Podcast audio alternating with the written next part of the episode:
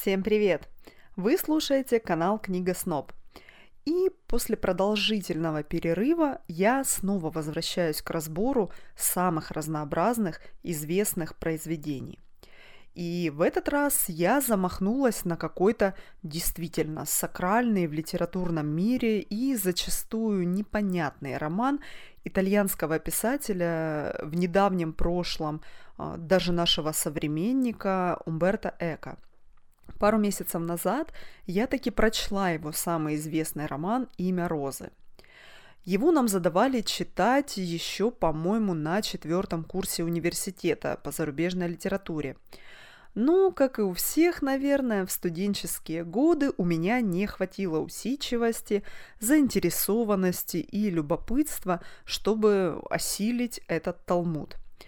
А лекциях какого-то разбора этого романа и пояснения его особенностей и смыслов у нас, к сожалению, не было – Поэтому спустя годы пришлось за него браться, имея в арсенале исключительно собственный литературный и культурологический багаж.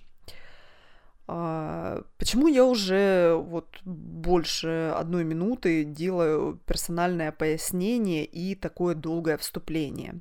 Вместо того, чтобы сразу начать рассказывать о сюжете и говорить о том, что понравилось или не понравилось. А, дело в том, что в филологическом и культурологическом мире принято восхищаться этим произведением, а, десятки раз говорить о его многослойности, оригинальности. А, многие еще добавляют семантического веса своим отзывам, модным словом постмодернизм и так далее. Мне после весьма изнурительного прочтения «Рассечения Стоуна» хотелось взяться вот за что-то качественное, глубокое и фундаментальное. А, да и в книжных планах на этот год имя Розы у меня действительно значилось. Поэтому я хоть и с некоторой неуверенностью, что не все пойму, не все считаю, не все мне будет понятно, но все-таки решилась непременно одолеть это произведение – и хоть огромного восторга в его адрес я выразить не могу, забегая наперед, скажу я вам, но считаю нужным и правильным рассказать о своих мыслях и выводах о нем. Потому что хоть э, в интернете есть масса видеолекций, разборов, анализа и толкований символов имени Розы, а, давайте будем честны сами перед собой, что все эти анализы а, далеки от понимания среднестатистическим массовым читателям. Поэтому я посчитала важным рассказать об этом романе именно с позиции обычного читателя. И, возможно, мой анализ кого-то заинтересует, у кого-то вызовет желание самостоятельно ознакомиться с этим романом, а, чтобы сформировать собственное мнение и оценку – а не пересказывать в сотый раз чужие мысли. В общем, я постараюсь быть честной и не сильно занудной, а вы уж решайте, читать этот роман или выбрать что-то попроще и прозрачнее. Прежде чем перейти к сюжету и особенностям романа, давайте немного поймем, кто такой Умберто Эко, чтобы хоть на шажок приблизиться к представлению, что вас будет ожидать, если вы решитесь взяться за прочтение этого романа. Умберто Эко прежде всего историк, медиевист и семиотик – более понятными словами, э, это значит, что он эксперт в изучении периода средневековья в истории и мастер в изучении и применении науки о знаках, архетипах и символах в массовой культуре. А еще ему выпала участь э, жить и творить в эпоху постмодернизма. Об этом в интернете э, не написал только ленивый, а я обозначу, что это представляет собой на практике. Постмодернисты были убеждены, что с наступлением этого периода в культуре уже невозможно сгенерировать э, какие-то новые идеи, мысли или философские течения. Потому что все, что будет создаваться мыслителями постмодернизма, философами или даже писателями, уже было придумано или создано до них. И более того, уже вовсю существует и процветает в массовом сознании даже без осознания этого факта. А, на практике это значит, что все, что вам приходит на ум, идеи, образы, сравнения, даже структура речи, все это имеет не ваше авторство, а вы просто порой неосознанно пользуетесь результатами и наработками массовой культуры за многие века. Вот и в имени Розы заложено большое количество отсылок, а, образов, символов, апеллирующих к массовой культуре человечества самых разных временных рамок. И чтобы считать их все и как следует кайфануть, нужно быть ну, достаточно образованным, а лучше всего энциклопедически образованным человеком историком, теологом, литературоведом, наконец. Ну, или можно, как я и многие читатели, прочесть детективную составляющую, уповая на то, что когда-то моей подкованности хватит, чтобы в полной мере оценить мастерство пера Умберто Эко. Декорации романа таковы. Э, в богатое аббатство на севере Италии прибывает бывший инквизитор, а ныне следователь э, Вильгельм Баскервильский со своим помощником, молодым послушником Атсоном. Не буду в миллионный раз повторять, кому это отсылка. Думаю, по созвучности имен э, даже ребенок догадается, кому, какому произведению отправляет нас в этот раз Умберто Эко. Прибывает Вильгельм туда, чтобы подготовить на территории аббатства официальную встречу между представителями императора Франции и папой римским. Ибо тогда вовсю шла религиозная вражда и распри не только между различными религиозными течениями, но и между представителями власти и Ватиканом. А по приезду в аббатство Вильгельм узнает, что попутно появилось еще одно дело, которое ему поручают выполнить. А, расследовать смерть молодого монаха, который то ли сам покончил с собой, то ли ему в этом помогли. И Вильгельм с Адсоном начинают распутывать это дело. А между тем, в течение семи дней их розысков, поисков а, ежедневно случаются новые смерти. Это сюжетная обертка истории, чтобы читатель не сошел с ума, углубляясь в дебри философских и теологических рассуждений, потому что дебри будут достаточно густыми и сложными. А, чтобы более-менее сносно их преодолеть, а, вам не будут лишними знания по истории религии, а, а именно течение христианства, монашеских орденах, понимание того, кто такие францисканцы, бенедиктинцы, минориты, полубратья, дольчиниане и еще с десяток разных течений, и в чем их отличие друг от друга, и разных враждующих кланов. А, вам пригодится и хорошее знание Евангелия, и глубочайшее понимание, кто есть кто в священном писании – Скажу сразу, что Иисуса, Марии, Иосифа, Петра и Павла и Иуды будет недостаточно. А, Еще не лишним будет знание и понимание архетипов различных животных, растений, драгоценных камней. И понадобится хотя бы приблизительное представление о готической архитектуре.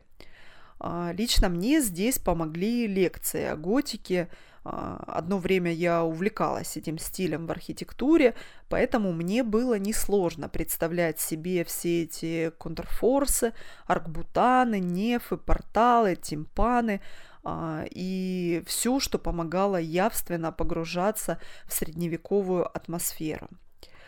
Поймите правильно, я не запугиваю и ни в коем случае не отговариваю от прочтения этой книги – Просто я, в отличие от тех, кто восхищается именем Розы, потому что так модно, и можно зайти за элитарного эрудита, а, сама попробовала разобраться в этой истории, оценила, насколько она сложна и многослойна, И так как я привыкла добросовестно подходить э, к изучению стоящих вещей и явлений, то с грустью обнаружила, что лично мне расти еще интеллектуально и расти, чтобы самостоятельно, без поддержки умных людей, постигать подобные непростые работы.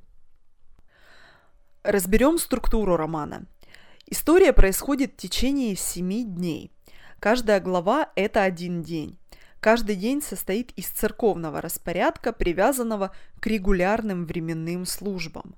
Полуночницы, утренний, вечерний, повечерие и цикличных часов – час, три часа, шесть часов и девять часов. Обозначу здесь вопросы и проблемы, которые э, удалось разглядеть мне и о которых э, можно подискутировать с людьми, которые с вами на одной волне. Книга – конечная ступень развития знания. Так ли это до сих пор?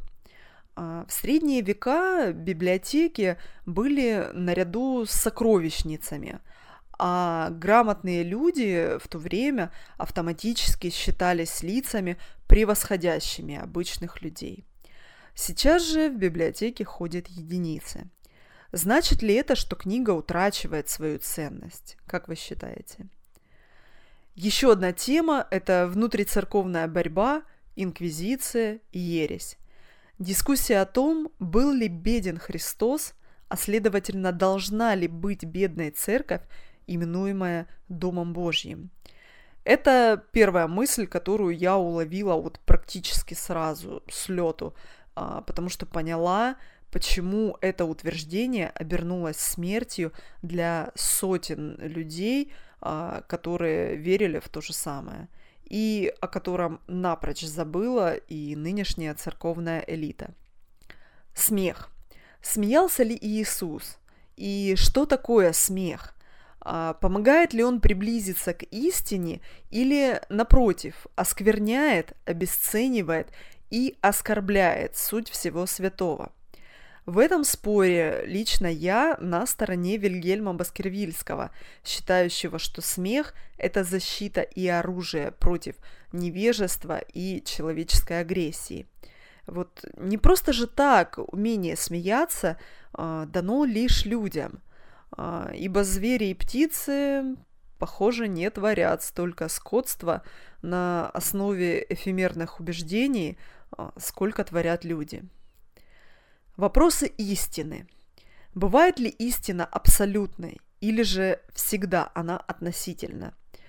А, вот ради этой дискуссии и выводов э, лично мне стоило прочесть эту книгу, потому что я всю жизнь пытаюсь побороть э, какое-то свое закостенелое упрямство во многих вопросах и какую-то предубежденность а, во многих э, проблемах жизненных. А, и Умберто Эко транслирует такую мысль через этот роман, что сторонники абсолюта истины и ее непогрешимости становятся ее заложниками и сознательно отталкивают от себя все многообразие жизни. В общем, в этом вопросе я за гибкость суждений. Догадываясь, что этой моей сводкой идей многообразие посылов эко не заканчивается. Но верно и то, следует это сказать, что всю паутину хитросплетений за однократное прочтение осилят лишь единицы. Поэтому знайте, если вам с восторгом кто-то доказывает, что понял все в имени Розы, вам бессовестно врут. Мне кажется, что с именем Розы это как с Улисом Джойса – как говорила моя преподаватель по литературе, прочесть его э, Улис э, сможет только сумасшедший.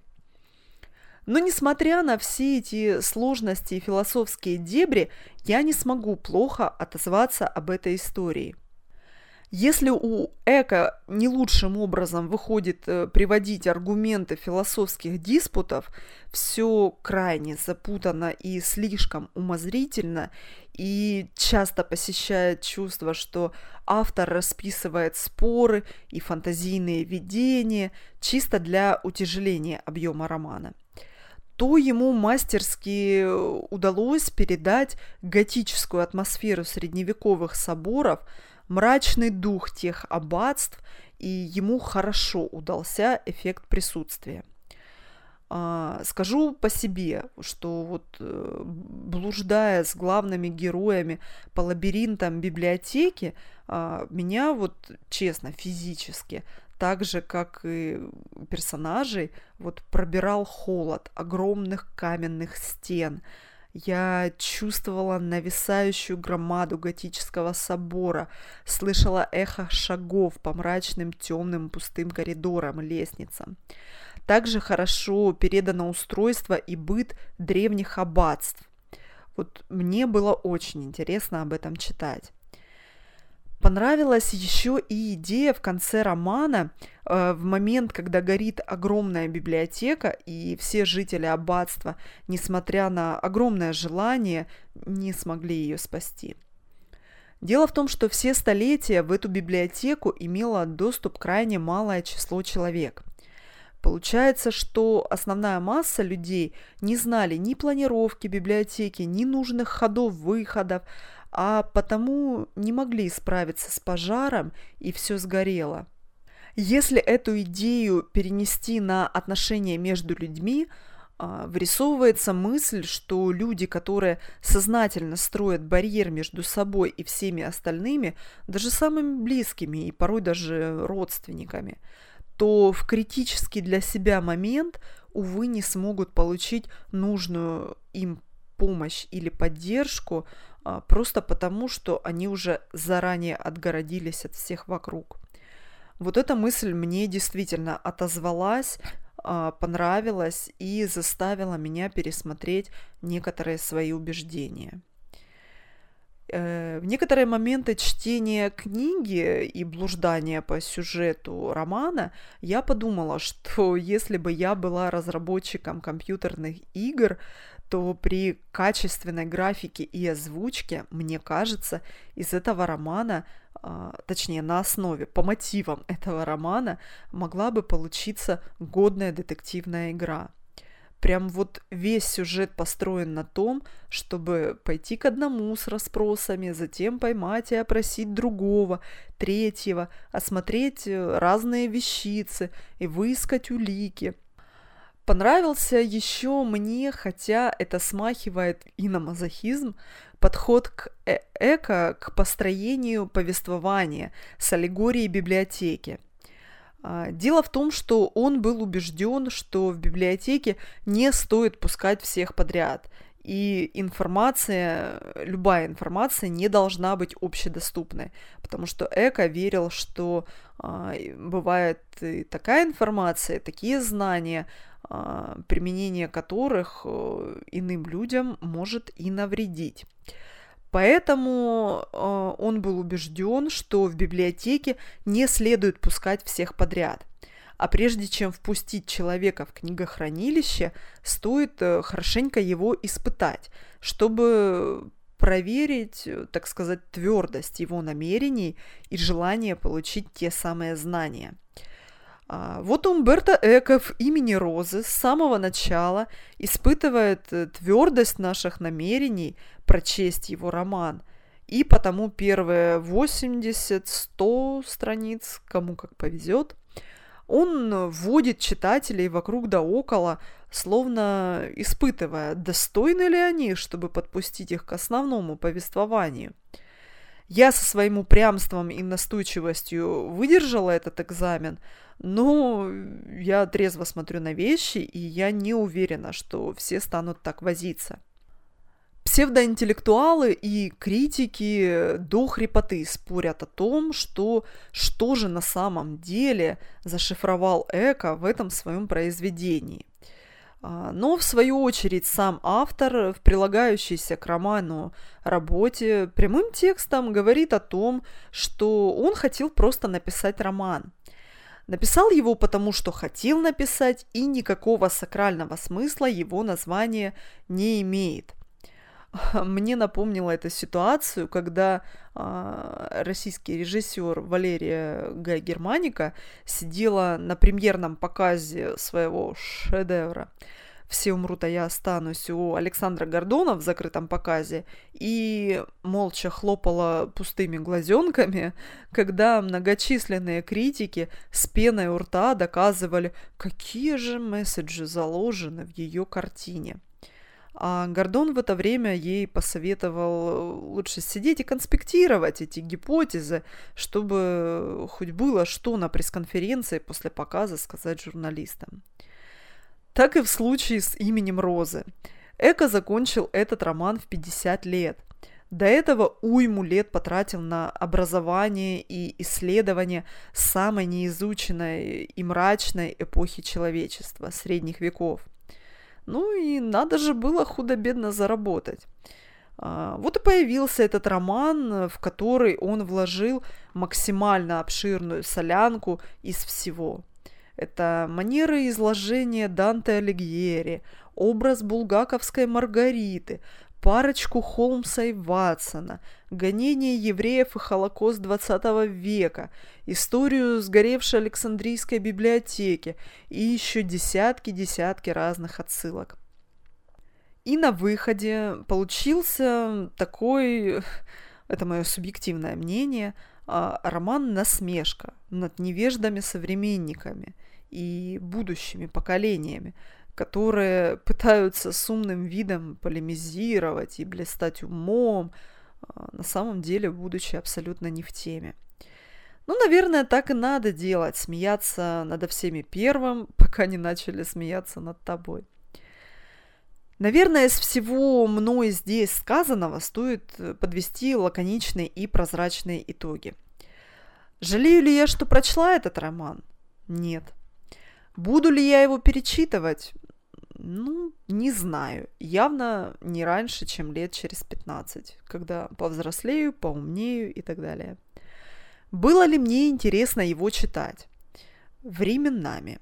Что-то было динамичным и любопытным, какие-то размышления отозвались в моем восприятии, но и многое было и затянутым, и повторяющимся, и порой даже скучным. Вошел ли этот роман в число моих любимых? Ну, определенно нет. А советую ли я его прочесть? Ну, вот этот вопрос э, я, пожалуй, оставлю без ответа. А, я в этом подкасте постаралась а, собрать ключевые особенности этого произведения, а, которые важно иметь в виду перед прочтением. А вы уж э, принимайте решение, исходя из того, что вам близко, а, какие темы вам интересны, что вы любите и над чем вы готовы задумываться. На этом, пожалуй, буду заканчивать. Надеюсь, было не сильно скучно и хоть чуточку интересно, а возможно даже кому-то захотелось прочитать этот роман. Вы слушали канал Книга Сноб. До следующего произведения. Читайте хорошие книги.